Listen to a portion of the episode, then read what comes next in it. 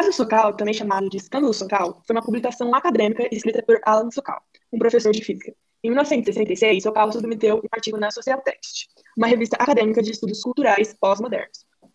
Esse foi um experimento realizado por ele para testar o rigor intelectual da revista e, especificamente, se uma figura tão importante como ele poderia publicar um artigo enganoso se ele soasse bem e bajulasse as preconcepções ideológicas dos editores. Parte do experimento também foi quando ele estudou o comportamento dos estudantes e como eles reagiam de maneiras diferentes quando eles analisavam um texto escrito pelos seus colegas ou por um filósofo renomado. No artigo, ele critica a gravidade quântica, alegando ser uma construção social e linguística. Na época, a revista não praticou a revisão acadêmica e não submeteu o artigo para uma revisão externa especializada de um físico. No dia da sua publicação, Sokal revelou à revista acadêmica Língua Franca que o artigo é enganoso.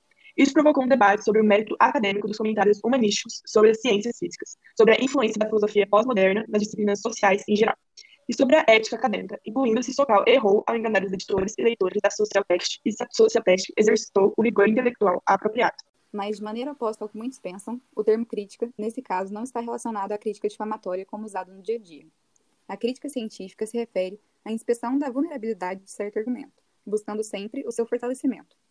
Portanto, nada tem a ver com a contrariedade ou discordância sobre determinado assunto.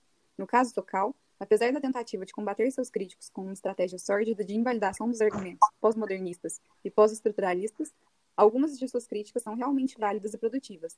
Teóricos externos às ciências naturais precisam ser mais cuidadosos com o uso de termos científicos. Para o filósofo Foucault, todo conhecimento existe na forma de discurso, e todo discurso é fruto de embate ideológico. Portanto, todo enunciado científico é linguístico, assim é ideológico. O artigo de Sokal provoca um embate ideológico quando, por ser escrito por alguém que vai de acordo com as diretrizes da revista, não passa por uma revisão ou por questionamento, causando assim um efeito de negacionismo. Segundo o dicionário, negacionismo é a atitude de quem afirma que algo não é verdadeiro ou não existe.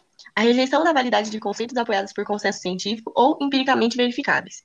E na história, é a posição de quem nega a existência de um fato documentado, ou de quem propõe interpretações não fundamentadas de fenômenos históricos já estudados. Negacionistas. Em outras palavras, é a escolha de negar a realidade como forma de escapar de uma verdade desconfortável. Atualmente, vivemos uma crise da verdade. O negacionismo ganha novamente espaço dentro da sociedade e coloca em xeque preceitos básicos e já sedimentados pela ciência no mundo. Esse movimento se apresenta travestido de polêmicas, por isso é importante tomar cuidado com ele. Não tem exemplo melhor para representar os negacionistas do que o mundo atual dos terraplanistas. Quando, em oposição a evidências científicas, o movimento encontra sustentação em teorias e discursos conspiratórios sem aprofundamento. O objetivo do Socal com a publicação desse artigo era fazer uma crítica às pessoas que não necessariamente eram negacionistas, mas que criticavam a ciência, mesmo com todas as pesquisas, estudos e testes. É possível compreender que talvez o próprio Alan Sokal tenha entrado no campo da negação, quando colocou seu conhecimento no nível da Dorcha, questionando a ciência pós-moderna. Para Foucault, não existe conhecimento natural. Não faz parte da natureza humana conhecer as coisas. Não há um objetivo de conhecimento.